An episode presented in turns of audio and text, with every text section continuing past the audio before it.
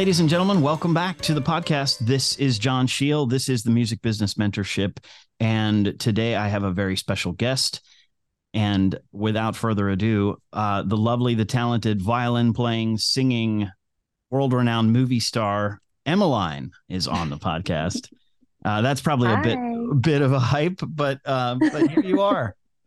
So how are I'm you? Happy to be here. I'm doing great. Excited to just get into some talking about the music business and get on my soapbox a little bit.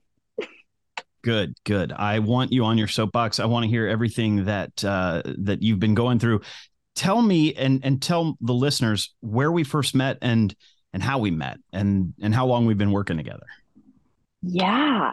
Oh my God. It's been so long. I almost feel like I've known you my whole life.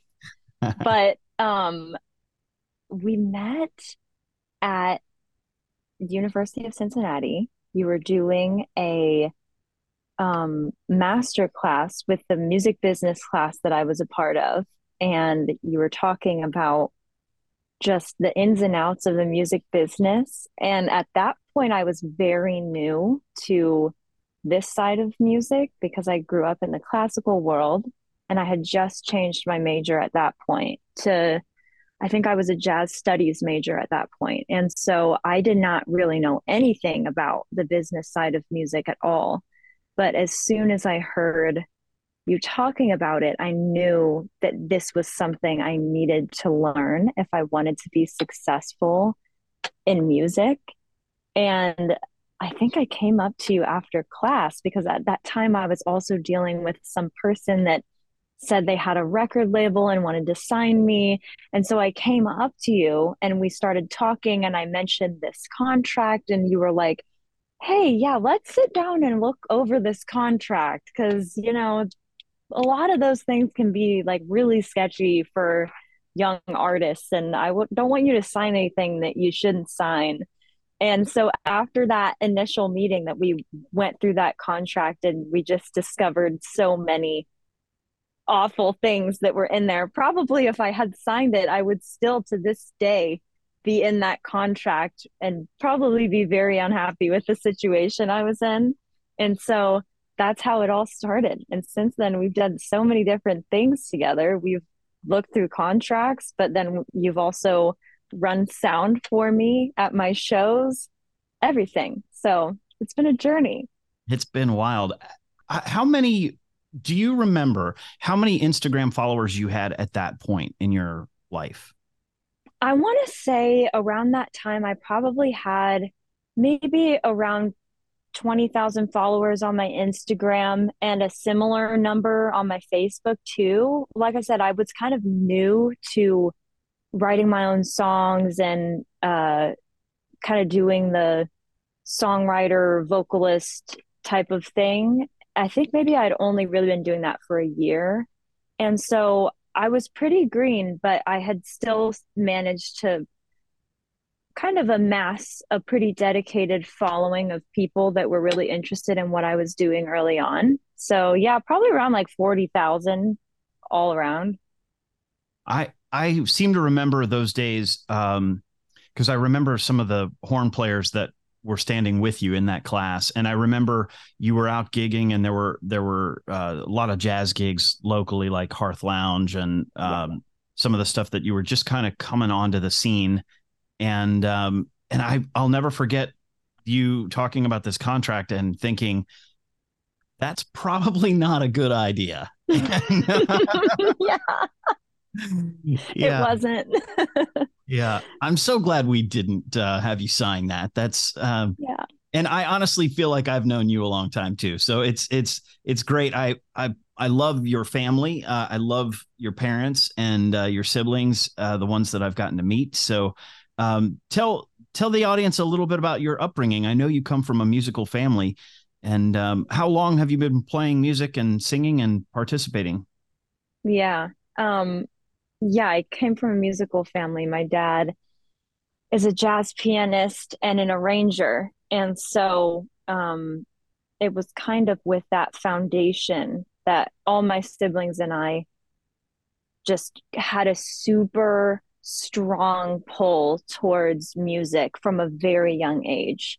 And the story goes that when I was on my third birthday, I started asking for a violin. And my parents were like, man, like she might be a little young to start. Like maybe we're not really sure if she really wants to play the violin or if this is just kind of a fad. So we'll like we'll give it a year and if she's still asking for a violin, we'll get her one.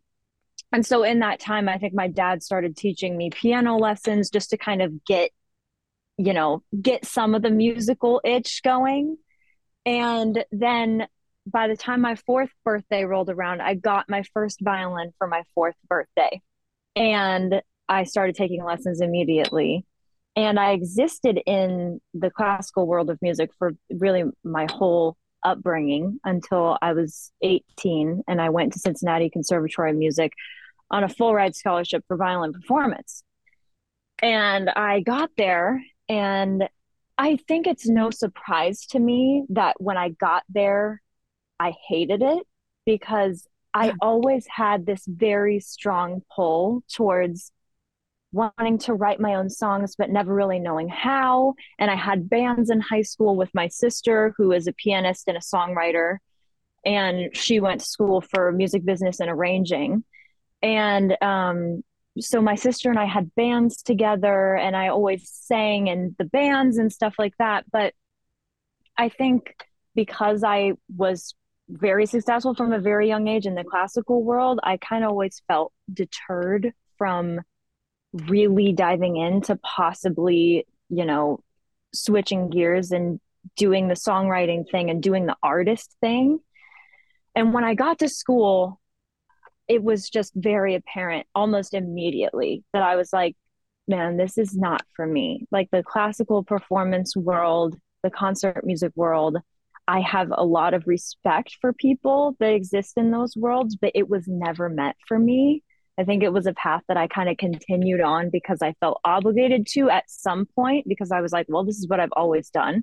This is what I'm supposed to do. I'm really good at it. And like by the time I was a sophomore in high school, people were saying that I was like a prodigy and it was very it felt very like, oh, I need to be doing this because this is what my future is meant to be. But then when I got to college and I realized I'm so unhappy I can't do this, I changed my major to jazz studies because that was kind of another part of my musical upbringing that I thought, well, maybe this would be a good kind of segue for me to go from like classical to jazz to like songwriter performer.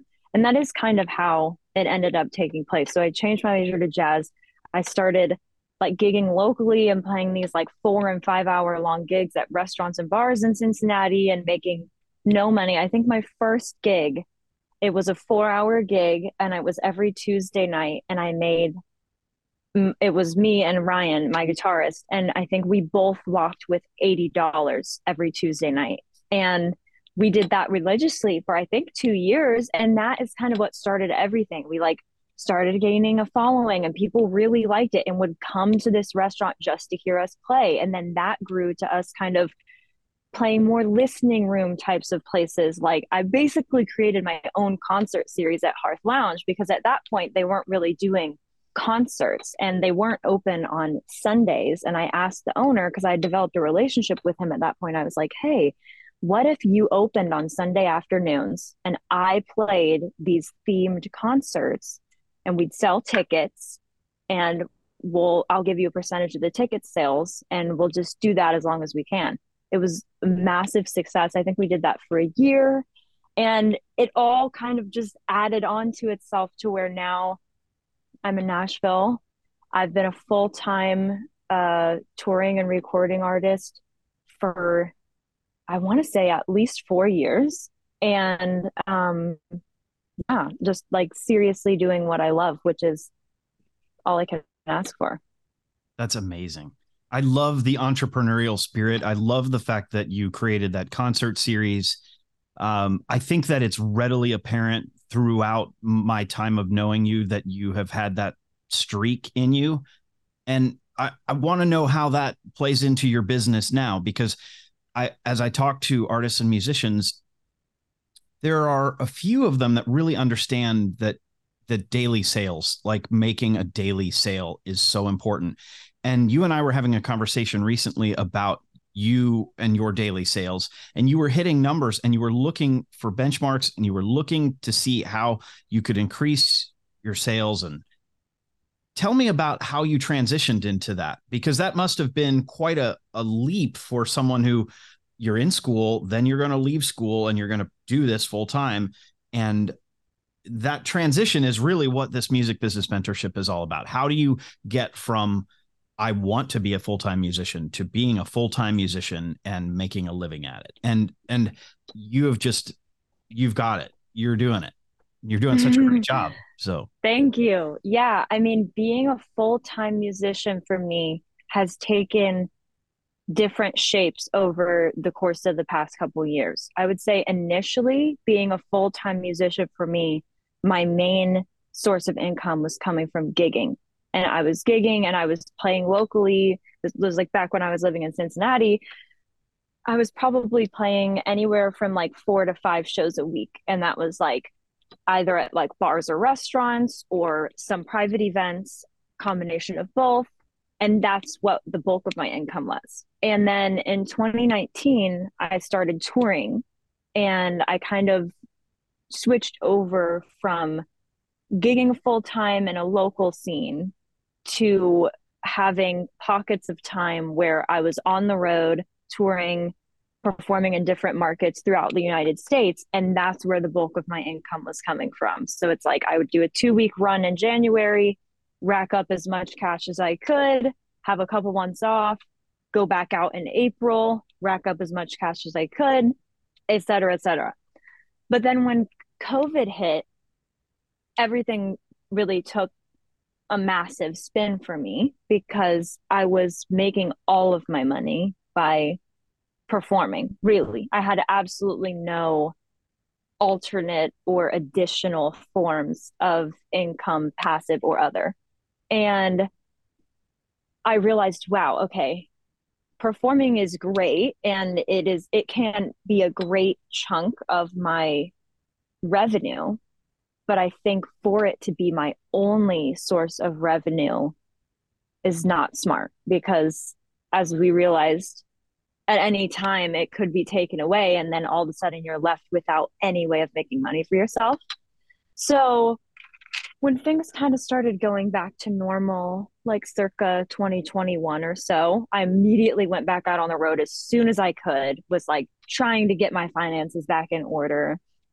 And then around 2022, I really started realizing that I wanted to grow my ways of making money outside of just touring. I had I I can't even count how many times I had said, "Man, I really wish there was a way for me to make money without having to go on the road because kind of around that time too i was dealing with a bunch of mysterious health problems. I really wasn't doing well. I was going out on tours probably when i shouldn't have and i was feeling terrible and it felt like i just kept feeling sicker and sicker.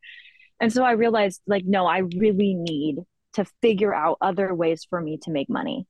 So um in march of 2023 i was uh planning to release my third EP, Retro Kind of Love. And I had heard of this company called Indepreneur, and they they basically their whole business model is helping independent artists maximize the ways in way in which they're making money so that they can have a more sustainable life and uh, not just, just leave a whole bunch of possibility to make money on the table while they're you know seeking vanity metrics like streaming numbers that don't actually put money in their pockets. And ryan had done a lot of research on this company and i think we even had signed up for their they have like a subscription model plan where like they have a bunch of like this backlog of tutorial videos. And we had signed up for that and done a bunch of work on like watching their videos and learning how to set up ad campaigns for tours and how to set up ad campaigns for album sales and stuff like that. And uh, Ryan was like, they have a basically um, kind of like a agency where they can work directly with independent artists and help you figure out a plan to maximize your revenue. So I started working with this company for my album release. And at the time, I think I, I signed up with the intentions of like, oh, I want them to help me like maximize my pre sales and maximize the amount of ears listening to the album. And I didn't really realize that when I started working with them, that it was going to completely open my eyes and kind of change my view on what being an independent artist means and also open my eyes to a lot of um, smoke and mirrors that just goes on in the industry that lots of people don't think about. And so working with them was fabulous. Like, could not recommend it enough. Indepreneur, great people, super helpful. Absolutely changed my view on just how to make it happen and how to actually make money outside of just touring. And so when I was working with them, I started doing this campaign called Free with Shipping and Handling. And basically, you set up this offer. It's all like based through meta ads. And it is basically where you give away a CD for free. Your offer is hey, I'm, you know, wanting to get my music out to more people and I'm giving away free CDs to everybody who will just pay me $5 for shipping and I'll send you a free CD. And um, as they go through this checkout funnel, they're offered these upsells of like, hey, do you want to add my second CD on for, you know, 50% off? And then by the end of it, they have the opportunity to add vinyls, CDs that they're actually paying for onto their order but they're kind of becoming familiar with you because you're offering them something for free up front. And this whole campaign was really eye opening to me because you're basically getting paid to reach new fans. And immediately these people are all entered onto your email list and they're getting merch and they're following your socials. And all of a sudden you're growing your fan base while making money. And um, running this campaign, which I still have it running for now, and it's been going incredibly well. I think I've sold over a over and or around like 2100 copies of um, my first ep and that uh, i think i've only had the campaign running since august so you know those are numbers those are real numbers and that all of those people are on my email list now. Some of them have even purchased other merch that I've dropped since then. Um, and so doing that campaign really opened my eyes to how being an independent musician requires you to kind of think of your business as less of, you know, streaming and, you know, views and followers and stuff like that, and function more like a regular, you know, normal business would, where you're selling direct to the customer and actually making sales. So kind of taking a more sales sales centric approach to the music business rather than vanity metrics and smoke and mirrors approach where you're not making any money but perhaps you know you look more famous or whatever. So it's really opened my eyes and i'm you know i'm not anywhere where i I can't say that I'm, you know, reached my end goal of like, you know, where I want to be in my career, but I can say that I am really taking steps towards having the career that I want to have and no labels are involved. So that's pretty cool. it's, it's amazing. It really is. It's super impressive. I'm so glad you brought them up. I'm glad you joined that program. And I'm glad you're talking about it from a daily sales perspective because I think that, and this is something I've discussed with other podcast guests and, and other musicians, when you're in the mindset your whole life of training to be a talented musician, to to put in the time behind the fretboard or behind the keyboard or behind the, the violin, um, you're used to putting in long hours and doing gigs for not very much money. And so the mm-hmm. shift mentally between I have to do this just to get better. And then now I have to do this because I have to earn a living. It's just a mental shift that it's very hard for some artists. And there's the this idea that um, that somehow the commerce side is selling out. But if there's plenty of people out there and and you're you're living proof, real artists don't starve. You, you're creating a way for your fans to love you and give you positive energy by paying your bills, right? And you're giving them mm-hmm. things that they really value, and it's a connection to you tell me about that connection. You you have a thriving follower. We talked about where you started but right now you're somewhere around two 200 or 210 uh 200,000 followers on Instagram alone and maybe 200,000 followers or or thereabouts on Facebook.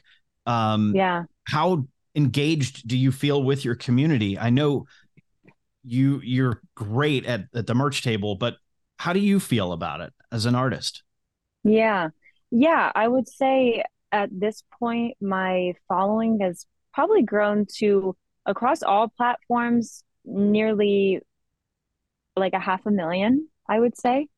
And um, I would say my my use of social media and my relationship to social media has kind of changed and evolved over the years. And I think anybody who's I mean, obviously, let's face it, I truly believe that the reality, if you want to be a full time musician, that a great amount of your career comes from social, you know, working on socials and content creation. As much as I know so many people want to roll their eyes at that, or I mean, even for me, like sometimes I'm like, oh, I don't want to make more videos, like I'm really burnt out or whatever.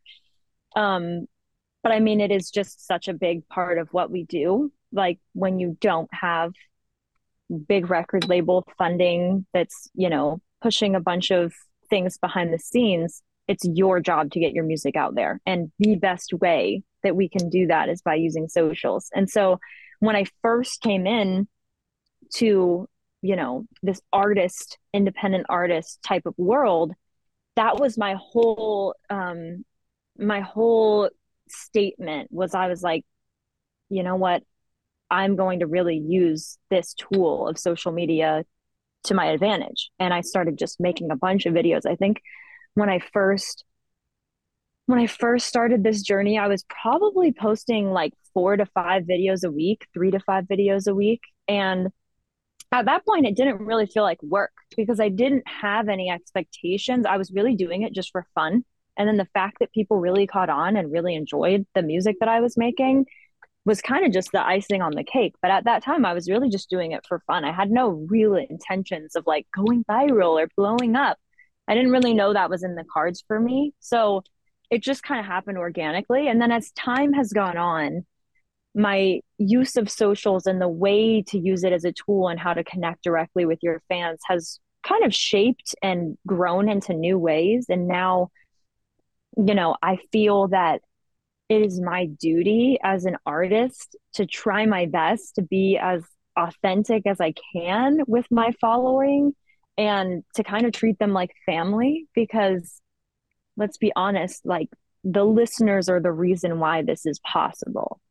People listening and supporting your music are why you're able to make a living doing this. And to me, that is not lost on me. And so I really try to make sure the people that are really supporting feel seen and to the best I can, you know, because sometimes you could be on your phone for hours and still not respond to every single comment. But I think it's just all about being as authentic as you can be and taking breaks when you feel burnout, because that's another really big thing is like when you're constantly on your phone and you have access to everybody's opinion of you or you know, it, it can sometimes get a little bit exhausting, but to just take uh, any negativity with a grain of salt and just move on and let it just kind of roll off is uh, something I've had to learn to do over the years, but also just all the support makes it all worth it too, because for every one person saying something negative, there's 10 people that are there to support you. So it makes yeah. it worth it, you know. You bring up a really great point and just from my perspective having watched you grow from, you know, I, I seem to recall a lower number at your start, but but it just feels like over the years it's just incrementally and exponentially grown, which is which is amazing. I think that you make people feel seen. I think you do a really good job of that. I think you make people feel loved and like you care that they are coming to your shows and that you you mm-hmm. care that they're participating in your merch sales and and they are invested in your career which is a really good feeling as a as a, an observer um, mm-hmm. I i will say though that you led into my next question which is self-care because it is hard. There are there are a tribe of haters out there too. And for every artist i'm sure there's this group that just jealousy or whatever. Um you know how how do you take a step back and take a deep breath? And how do you take care of yourself on the road and then personally through this journey? Because it's it's not easy.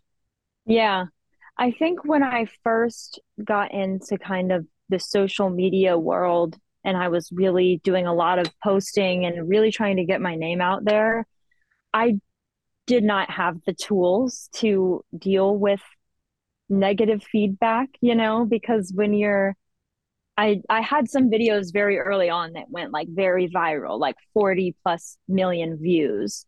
And um I think at that point I wasn't super equipped to deal with just how people can be on the internet, which is very lost on me because never once have I seen something that I didn't care for on the internet and then felt like obligated to like post something hateful or nasty. Like don't normal people just see something that they don't like and they just scroll on by, you know?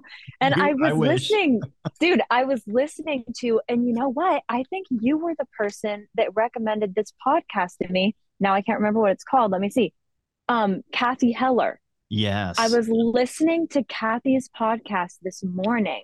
And because I am such a podcast, like, here's the thing about me I am just a podcast junkie. Like I love just having podcasts going. I love to learn things. So I love like I love Cathy's podcast. I love this podcast actually by Indepreneur called Creative Juice.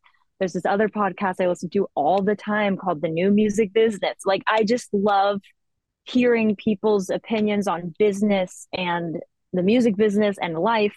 So this is very full circle for us to be talking about this in a podcast environment because that is like probably the number one type of media that I consume.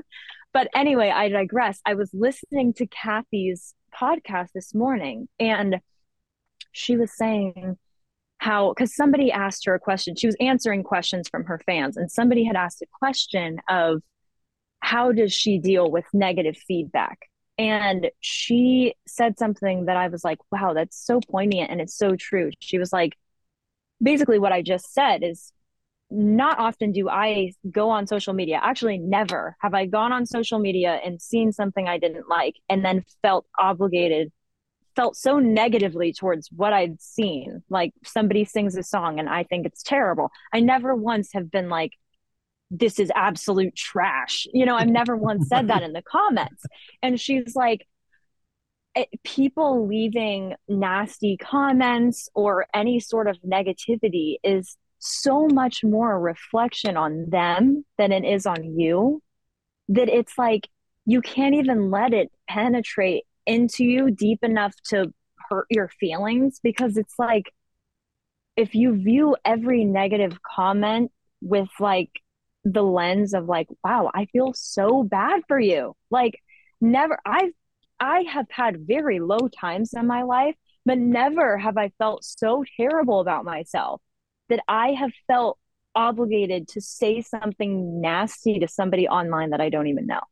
So imagine how terrible that person must feel about themselves. Imagine what must be going very wrong in their life or how something must be going wrong because somebody who is, you know, healthy in spirit is not doing that. And so I think that lens and having that outlook, which is not always easy to have. Sometimes you see something and you're like, wow, like that actually kind of hurts my feelings a little bit, you know? But trying to keep that lens of like, I feel so bad for you. Like, if you feel so inclined to say something nasty to a stranger online just because you didn't like what I was wearing or you don't like my song choice or you don't like the drummer or this or that.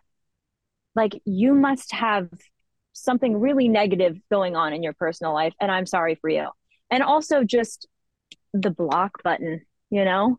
I yeah. use that constantly. Like I I've gotten to the point where I don't even sometimes it's not even worth it to engage with people that are just spewing negativity. If somebody says something negative, I don't ever more recently, this has been in more recent days, I just don't even engage because it's like not worth my time to engage in something negative or some kind of I don't need to convince you. Like, if you don't like me and you have something bad to say, I don't need to convince you any different. If you want to think that, you don't have to like me. That's cool. We don't like, I know there's lots of people that don't like me. I'm sure there's people out there that don't like you. And that's yeah. cool. We're not meant, not everybody needs to just love everybody. Sometimes there's, you know, personalities just don't mesh or tastes don't align. Cool. You don't like me, move on. Right. That's it. You know, it doesn't have to be personal. And I think that's something that I've really been trying to work on over the past couple of years. And something that has helped a lot is just limiting social media consumption in general. When I tell you, I don't even have I have two phones. I have my personal phone and then I have like my business phone, which I do all my work on. I don't even have socials on my personal phone anymore. I haven't had them on my personal phone for probably around a year now. And that, that has absolutely changed my life because sometimes I think, and this is out more than just, you know, a negative comment or whatever. This is just for all of our own well being. I think we can all agree that sometimes just overconsumption can feel very overstimulating and we get in this habit because i what really like led me to get to the point where i was like i can't even have access to this all the time was i noticed like at any given moment if i wasn't doing something immediately i was on my phone scrolling immediately it didn't matter if i was like sitting at a stoplight or if I was in line at the grocery store or if I'm taking a break from folding laundry, immediately I was picking up my phone. And as a creative and as a writer, specifically as a songwriter, I was reading something somewhere that said um, a lot of creativity and new ideas are born out of boredom because your brain has to be idle enough to come up with something to keep itself occupied. And that's yeah. where a lot of creative ideas come from. That's why so many good ideas come to you when you're in the shower or when you're driving, because you don't, there's really nothing you can do to distract yourself. So you just kind of have to sit there and your brain will be like, oh, what if you wrote a melody that went like this? Or like, what if you wrote a song that was about this? and that's how these creative ideas even get birthed from the start and um, i think taking a step back and kind of allowing our brains to be bored can help us be so much more present and creative i noticed immediately when i got socials completely off of my everyday phone that immediately I was writing more. And writer's block didn't seem like something that was so constant because I I was very I go through phases of being very blocked creatively and I think I was blocking myself because I was never allowing myself to slow down. So, food for thought. That's brilliant. That really is brilliant. I I love that you, I mean, you've hit on so many things, but I love that you've taken time for yourself, uh, both mentally and and physically, to away from the barrage of social media. And I think you're completely right that it does take that stillness in order to uh, to reach a new creative height. Um, I, as I'm just absorbing everything of your journey here, I'm wondering, do you have other practices like meditation or working out that are part of your daily routine that help you stay stay engaged with your business? I mean, do you do you feel a connection to your physical health and your mental health and your creative output? Yes. Yeah, absolutely. I think um over the past maybe 3 years, I have really really been very intentional about daily yoga practice and I got into that. I I really have been wanting to start a yoga practice for some time. I think even the first time I ever explored yoga was my sophomore year at University of Cincinnati and I took a yoga class to try to force myself to like really digest it. And it's so funny how if you try to dive into something before you're really ready, like mentally, physically, spiritually, whatever, sometimes it just doesn't click immediately. And I know at that time I really wanted yoga to like mean something to me. And I like wanted it to fix all my problems. And I was like really trying to muscle through it and like go to yoga class and like force myself to practice every day or whatever. And it never clicked. At that that whole year that I took that class, it never clicked. It always felt very forced. And then it wasn't until 2020 that you know, I was stuck at home and kind of uh, during all of that, kind of aside from COVID, I was dealing myself with lots of really crazy, like mental health problems that kind of came up out of nowhere. And I was like feeling that I had to dive and work through a lot of trauma that I had just basically shelved. And I had been staying busy, busy, busy. And then when i wasn't busy i was like oh no i have to like actually deal with all this like crap that i just left on these shelves. And so all of a sudden yoga clicked. Once i needed it like when i needed it to stay sane all of a sudden it absolutely clicked. Everything clicked. And since then i've been pretty consistent i would say with yoga and I'll like bring my yoga mat with me on the road and try my best to like stay on top of it even though it's so hard. Like especially as an independent like I'm my own tour manager. Like I even take driving shifts. Like I'm literally even like driving the van with the band and we're all you know working together to make like my tours possible. But I really try to stay on top of yoga. And if not yoga, something that I found that works very well for me is like guided meditation and guided affirmation practices. And when I'm in the car on the road, I'll just like pop in my headphones and like listen to like a 20 minute like guided visualization or something. And immediately I feel more centered because, especially on the road, I find it so hard to um stay like balanced because there's like so many ups and downs. You like go from like a, a high of like being on stage and meeting everybody after the show and it's like energy energy energy and then you go to the airbnb and you have to pack up all the gear and you have to bring it in and it's like it can get very taxing if you let it. And i absolutely have noticed it feels so much better if I stay really intentional about like when I have a moment of free time, which is usually when I'm in the van, I'm either listening to some kind of guided meditation or um, you know, doing like breathing exercises or like crocheting or doing something creative, writing in a journal, rather than just like doom scrolling on my phone or watching Netflix. I feel so much better if I'm trying to be more intentional about my free time on the road. And I'm kind of I'm like nervous slash excited because I'm going on my last tour of this year in a week. And we're going to be on the East Coast, kind of like mid Atlantic uh, region. And I haven't been touring all summer because I've really been working on like my e commerce and my sales and stuff like that. So I'm, I'm like, you know, it's one of those things like it's like a muscle. If you're not like actively exercising like being on the road, sometimes you can get out of the habit. And it's not so much the performing that's taxing, but it's like everything else. So I'm excited, but I'm also like, every time when I haven't toured in a while before I go back on the road, I'm always like, can I do it? Like, am, am I going to be good? And then as soon as I play the first show and set up all the merch and tear everything down and load the van up and go to the Airbnb, you get one night under your belt and you're like, oh, yeah, I got this. We're good. We're fine. Everything's good. So I'm ready to just like get going though, because like we're a week away and I'm like, okay, let's just get this on the road. Let's like, let's get it going. Cause it's the waiting that's the hardest part for me. nice, nice Tom Petty quote there. Unintentional, but yeah. Yeah.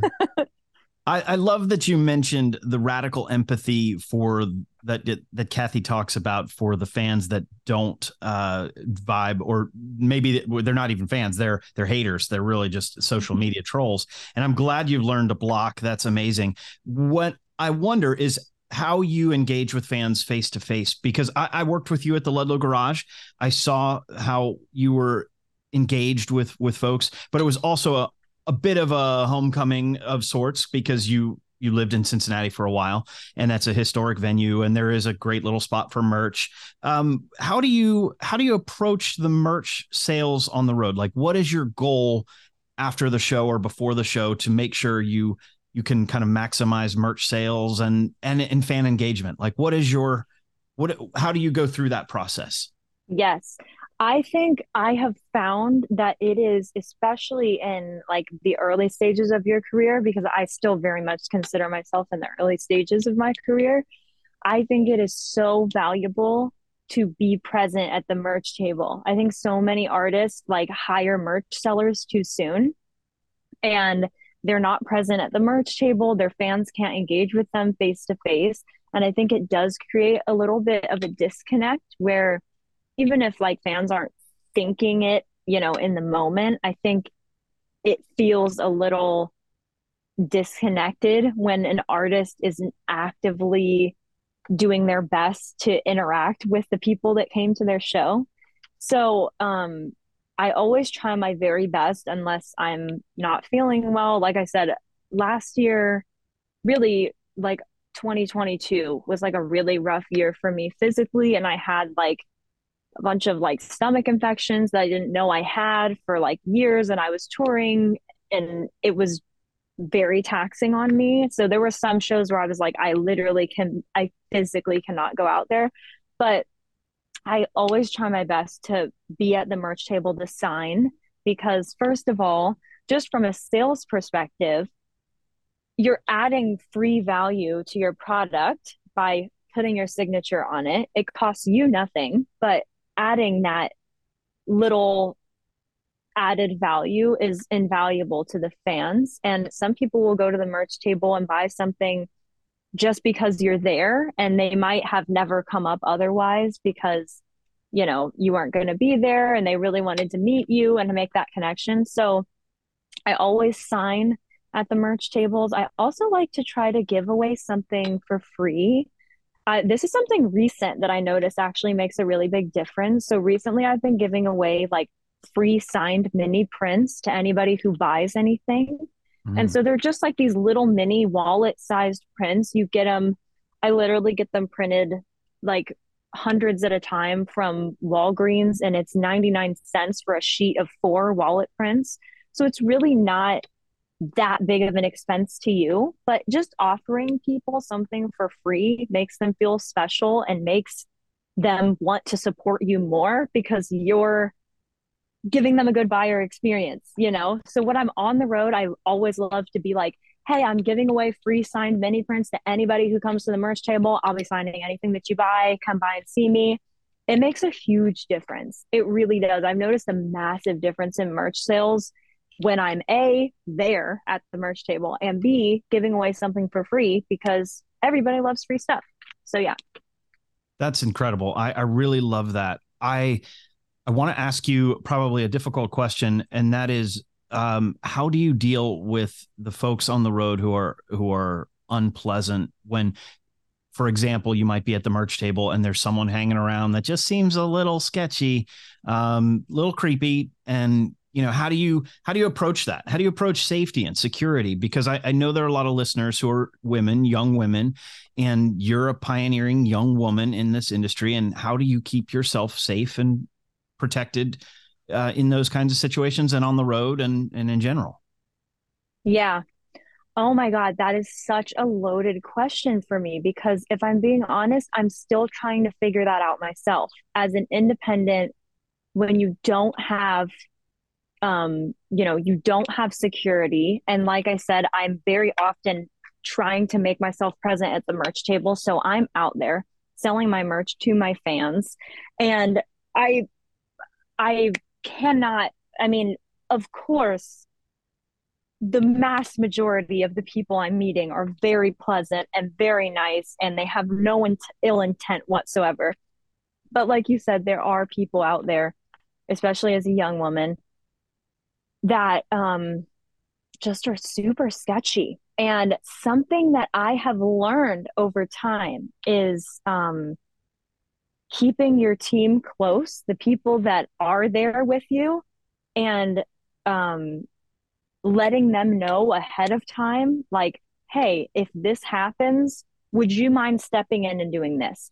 A great example would be, and you know what? This was so actually very sweet because I had not had a conversation with this bass player prior to him stepping in and saving me from a really awkward situation. But um, earlier this year, I was on my Retro Kind of Love EP release tour. And we were at the merch table. Ryan and I were signing. We were dealing with everything. Ryan always deals with all the money. And then I like sign and do lots of like the fan engagement type of stuff. Mm-hmm. And um, the guys from my band were kind of just hanging out by the merch table and it, usually my brother plays bass for me but he was in his senior year of college and he wasn't able to be on this tour because he had finals. So i had hired this um, sub bass player who's now a great friend. His name's alex hodge. He's so great. And um, there was a individual who was at the show and he seemed very drunk and he was probably holding up the merch line for like at least eight to 10 minutes. And there was a line of like 20 people behind him. And it's really hard as the artist because you want to show your support to people and you want to show that, you know, you're grateful for them coming to the show and buying your merch. But at the same time, sometimes, you know, people need to have common sense and realize like you can't take up all the time. But like I said, he was drunk saying some very questionable things to me. And this bass player, Alex, who was just kind of standing by next to me, having a conversation with my drummer, Isaiah, he like kind of overheard and I think became aware of the situation. And he stepped in and was like, Hey, man, yeah, uh, I don't know. The guy was talking about something. And, and Alex just stepped in and was like, hey I, I was hearing you talk about your photography. I'd love to know more. Do you want to go to the bar with me and like get a drink and like tell me all about it? And completely saved me from like, like a super awkward situation of having to be like hey i'm not comfortable with this conversation. I'm sorry you're gonna have to leave. Because it's just so hard to say you know and i'm still trying to navigate that myself. But that situation showed me that i can use my resources. I don't need to have security in order to feel safe. And I can use my resources of my band or my friends or family or whoever's around and kind of have an escape route of like, hey, if you notice somebody's acting kind of questionable or taking up a lot of time, would you mind stepping in and assisting in like kind of bringing them away from my space so that I'm not obligated as the artist to make an enemy with somebody who did come out to my show and did support doesn't necessarily mean that they have the right to not treat me with respect, you know? So that situation really opened my eyes to be able to utilize the people around me. And since then, I've had lots of help from my band, just whether it's just helping move people along in the merch line or actually like save me from you know, kind of awkward encounters like that. So yeah, just like utilizing the team that you have is super helpful. That that really is brilliant. I I do think that uh, when your progress in your career uh, grows, there will be more people on the road, more you know, tour manager, those those types of folks who who can sort of step into that role. But it's amazing that Alex did that.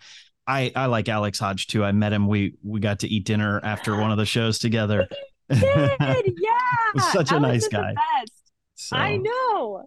Yeah, that's that's really excellent. I, I think that's really uh, smart on his part, but but I think it's also a good strategy for folks listening to the podcast who might think, okay, you know, I, I have to go out and I have to drive in the van and, and I'm the artist and but having the team and and having everyone be aware of that the role is not just standing on stage and playing bass, but it's also participating in the project, you know, throughout the night. Because really, as you walk into the venue and as you walk out of the venue, if there are eyes on you, then it's part of the experience. And sometimes people show up really early. I've noticed that particularly. Uh, it shows where I'm the sound guy and I'm there hours early. People will come and they will hang around and they will just try to get some of your attention, or or if they happen to meet a band member or happen to get to talk to someone. But I think you hit on some really great points, particularly the signing and the being at the merch table. Uh, I yes. know as a fan of artists that if I can go and I can buy a, a vinyl if I can get it autographed, it's like another one for my collection. You know, it's it's great. Right. And and I there have been times where if I don't see a particular style of merch and the artist isn't there, then I won't go to the merch table. So so I know that yep. just as a fan, but as an artist, I'm sure you see that. So yes, there's a huge difference. Be at your merch table. It's absolutely invaluable to your sales. I have noticed that. So, one thing I want to ask, and this is sort of the question I've been asking everyone. Um, I, I posted a social media post that kind of phrased it like, if you had a magic wand, what would you fix about the music business and why? And um, just imagine you have the power to fix something. Um, what would you, what would you change? Mm.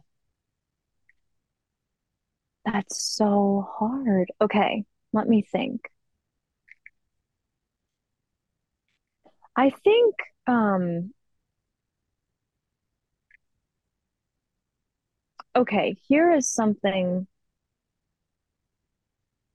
that I feel. It, I guess this is kind of like a different take to your question, but I think if I could give anybody advice I think this is what I'm thinking. If I could give anybody advice on the ways in which we could change how we view the music industry, especially as independents, because sometimes I feel like we can get stuck on like, oh, like streaming, like that just ruined the industry and, you know, like labels and bots and all this stuff. Like we can get really tied up in like what is not our reality.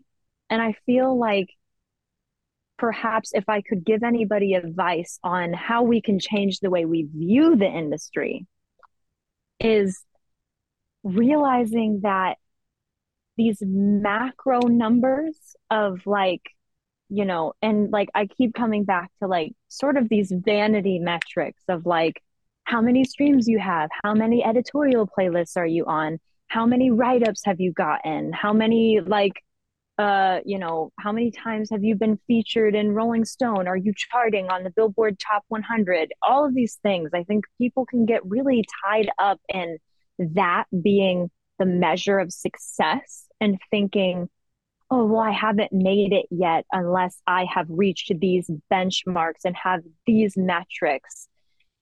And i think as independents specifically something that would be so helpful if we could just rewire our brains to think more on creating the super fan and creating fans that want to support your music forever that rather than you know trying to gather and failing to gather millions of streams and views and all of this stuff that actually don't those those really don't add anything to your career because how many of them are going to actually buy a tour ticket? How many of those monthly listeners are actually going to buy your album when it comes out on vinyl? And so I think not to get discouraged and bogged down by these not seeing these big numbers and this massive blow up virality not to get discouraged and deterred by that and to instead focus on developing and growing your intimate relationship, your one to one connection with the people that do care, and the people that do want to support you, you'll have so much of a better career if we would all have so much of a better time if we could let go of trying to appear as if we're famous or appear as if we're doing very well and focus on just harnessing true connections with people that care and making a living off of what we love to do, which is create music. That is absolutely what I wish we could all embrace more, you know? I think that's fantastic. I think that's a wonderful twist on the question and it it really would improve the entire business. I think if people focused less on fame as a resource and more on engagement and community as a resource, they would find that their careers are more fulfilling.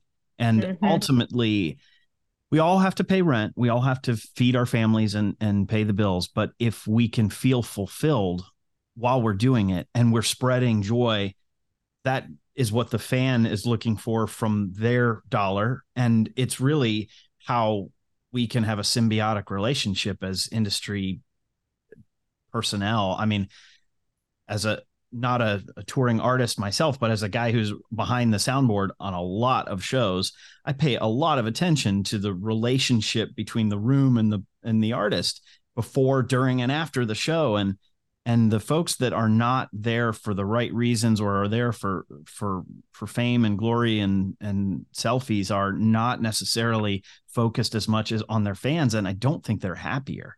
And I think mm-hmm. that's for me, happiness is a huge part of success. I mean, I think mm-hmm.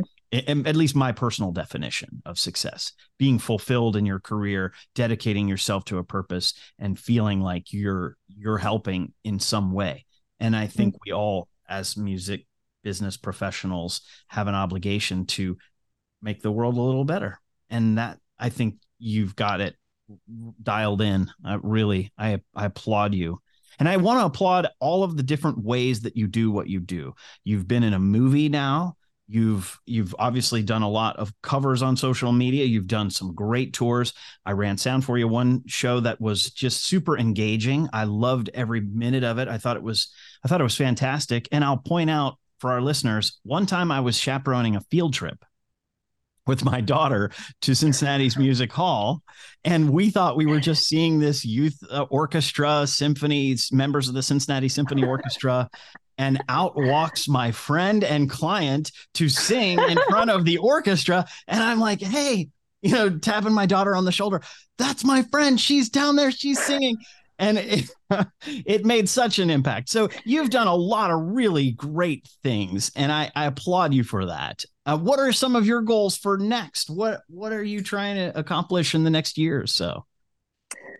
Well, thank you, John. First of all, and um, oh my God, what am I trying to accomplish? Um, I am working on three different bodies of work right now. And I actually just finished one and uploaded it for release. It's just a digital release only, but it's going to be really fun. And um, I'm releasing that in mid November. And then I'm working on another project that is going to be dropping in the spring. And then I am really, really particularly excited about the next project that I'm going to be releasing in fall of 2024 because I am kind of going in a new direction um, musically and I'm really, really honing in on really trying to maintain as much artistic integrity as I can. I think sometimes as artists, we can get kind of um, we can accidentally get stuck in this bubble of releasing things that are similar to what we've released in the past because we think that's what people want to hear from us.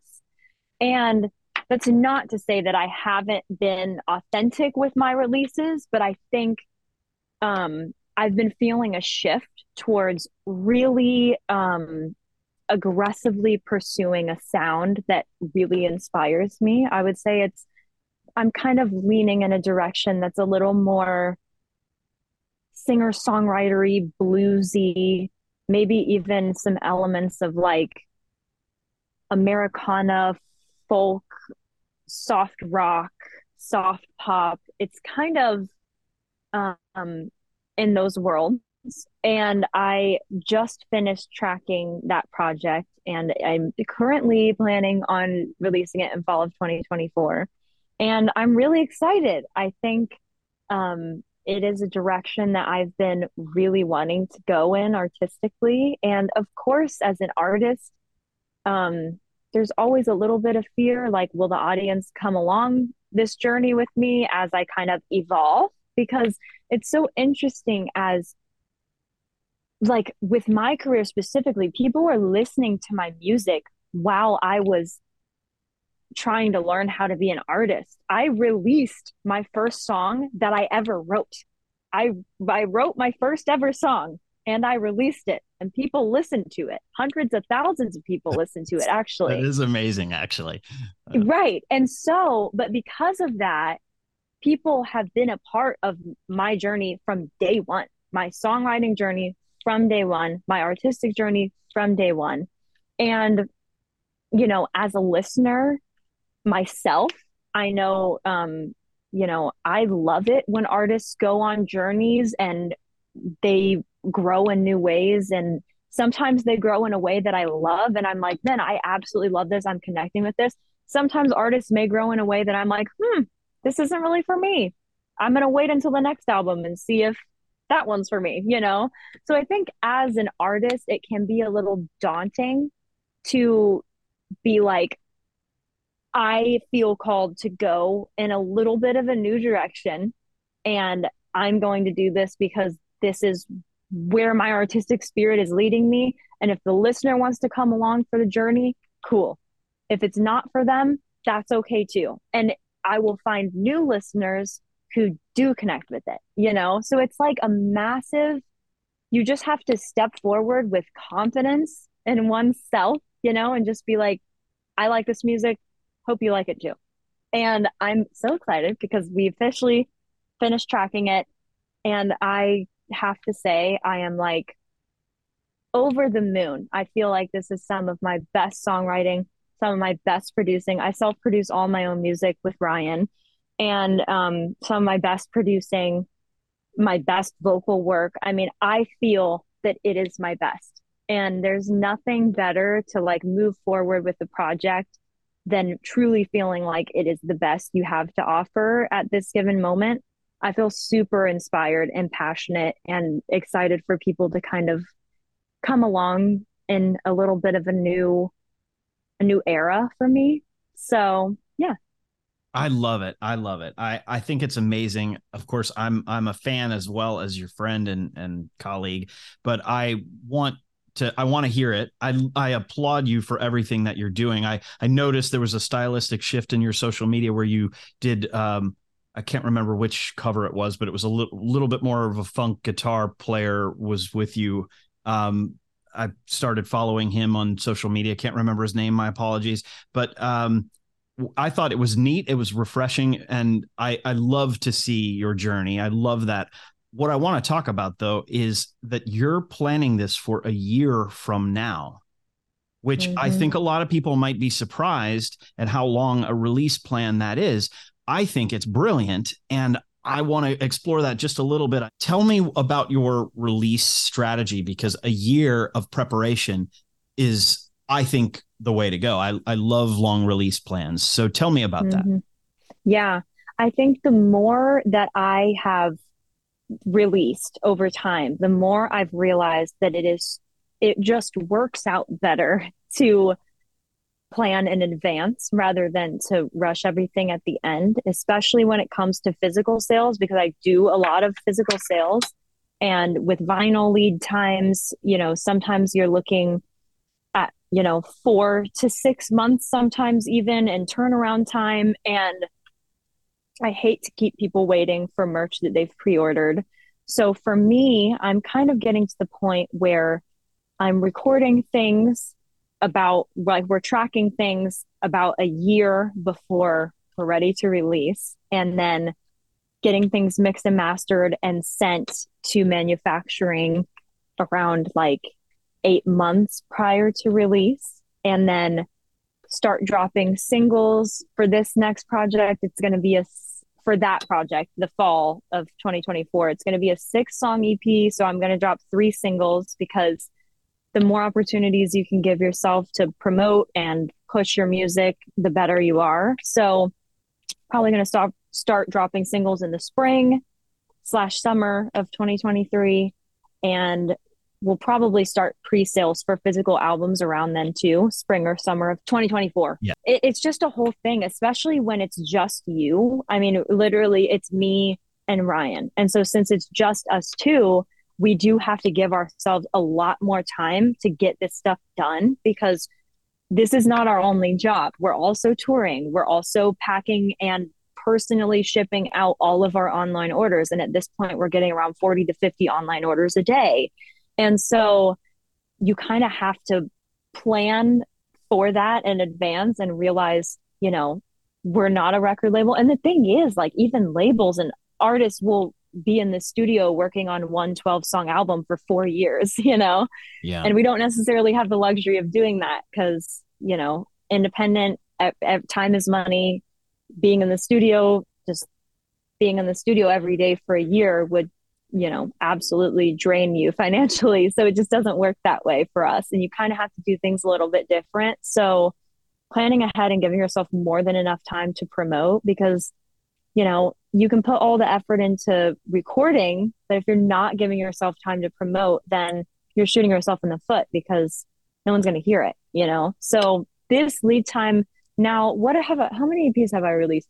I've released three of my original music EPs, and then another EP was um, for the Sweetwater soundtrack. So that was kind of separate. But um, now that this upcoming EP is going to be like my fourth independently released EP, and I've learned enough to realize give myself about a year from start to finish at least and milk all the promotion time you can because that's where the money's at. yeah.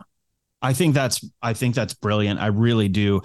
Are there keys about your release strategy that you can share with our listeners? Like if a young entrepreneur was going to go out uh, and do this, what would be some things you would say to look at or plan for?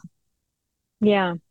Um, yes. I think as far as my personal release strategy, um, like I kind of touched on earlier, I think the more singles you can release, if you're doing an EP, if you're doing an album, the more singles you can release, the better, especially when it comes to like digital streaming and downloading platforms.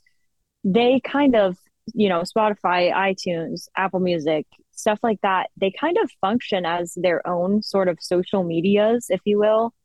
And I do really think the more consistent you are with releasing music, whether it's just one song at a time or an EP or whatever, the better you, the more traction you will gain. And so um, I feel very strongly that releasing as many singles off of one project as you can is the best way to go. I've experimented a lot with that. For my second EP, I released the entire project as singles and I released one single a month until the final month and then the full EP was out.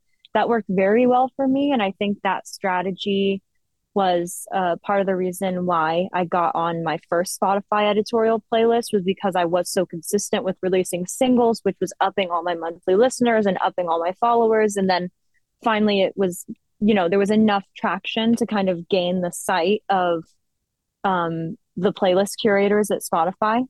And so singles are the way to go. The more you can release, the better. And I also just think content is king. If you can make live performance videos, people love content that feels organic and content that feels like you're kind of just in the room with them performing. And that was kind of how I got my start was just recording these little acoustic performance videos. And now I've kind of shifted my model to where I make live band full performance videos um, in the studio.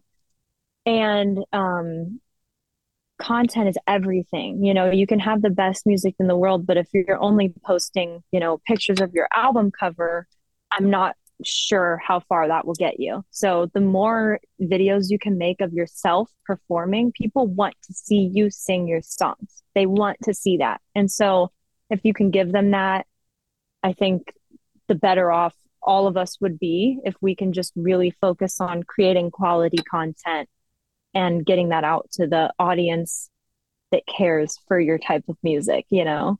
Yeah, that's amazing. Uh, what is your opinion on EP versus LP? I mean, do you conceptualize albums as as a future project or uh, and when I say albums, I mean like long 12 song collections or 10 to 12 song collections as opposed to an EP, which is traditionally less amount of songs. Uh, right. Yeah. You, I think for me, I have currently been erring on the side of EP because, like I said before, I am a really big believer in consistency is key. Like, if you are consistently releasing music, you're giving yourself more of an opportunity to reach more people. And I think, um, especially as an independent, it's more um, cost effective when you know you don't have to book a whole week in the studio. Maybe you can bang it out in two days. And you're giving yourself more opportunity to sell more merch because you're splitting it up into smaller projects and selling merchandise for every single one. That is not to say that I don't believe that albums are valid, full length albums. They absolutely have their place. And I definitely want to release like a full length album, like, you know, 10 plus songs at some point. But I think for me, from a business perspective, shorter bodies of work and releasing them more consistently has worked really well for me thus far. And is kind of a business model. I think I'm going to continue until I get to the point where I'm where I feel like okay, it's time. Like, you know, the fans are ready, we've put in enough effort, the finances are all there. And we I don't want to do a full album until I can really do make it big, you know, have the promotional budget, have like a team to actually help me really maximize just the reach because the effort that it takes to put into that is like you know a lot more than just a six song album. So i want to really do it right when i do do it. And in the meantime i'm just going to try to be as consistent as i can and wait for my time. Well i think you're doing a great job. I i think that everything and if listeners haven't caught on to this emmaline is a super savvy businesswoman who is doing it right. I, I, if if I were to advise you, and sometimes I do, I would have told you to do all of these things. Uh, and so, for our listeners to this podcast, check Emmaline out and and look at how she is progressing in her career. I think it's the proof is in the pudding. I mean, you've come such a long way, and yet it feels like you're just getting started. You are I look at your career and I see the world as your oyster. So I'm I'm so glad that your latest projects with the Sweetwater movie are in consideration for Grammy nomination. I I I encourage all the listeners who may be able to vote to vote on this record. I think you did great work on that. I really do. I think all of your stuff is great, but that's that's uh, just the fan talking. But I think as a as a business person, I applaud all of your efforts. I think you're doing a great job.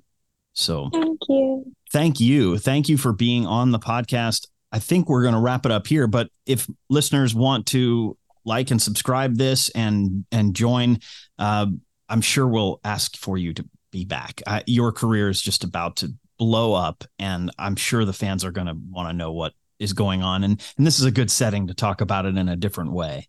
So yes, this yeah. was fun. Thank you, John. Yeah, thank you so much, Emmaline. It's been a pleasure. Well, ladies and gentlemen, this is the Music Business Mentorship. We will be back with another episode soon. Stay tuned.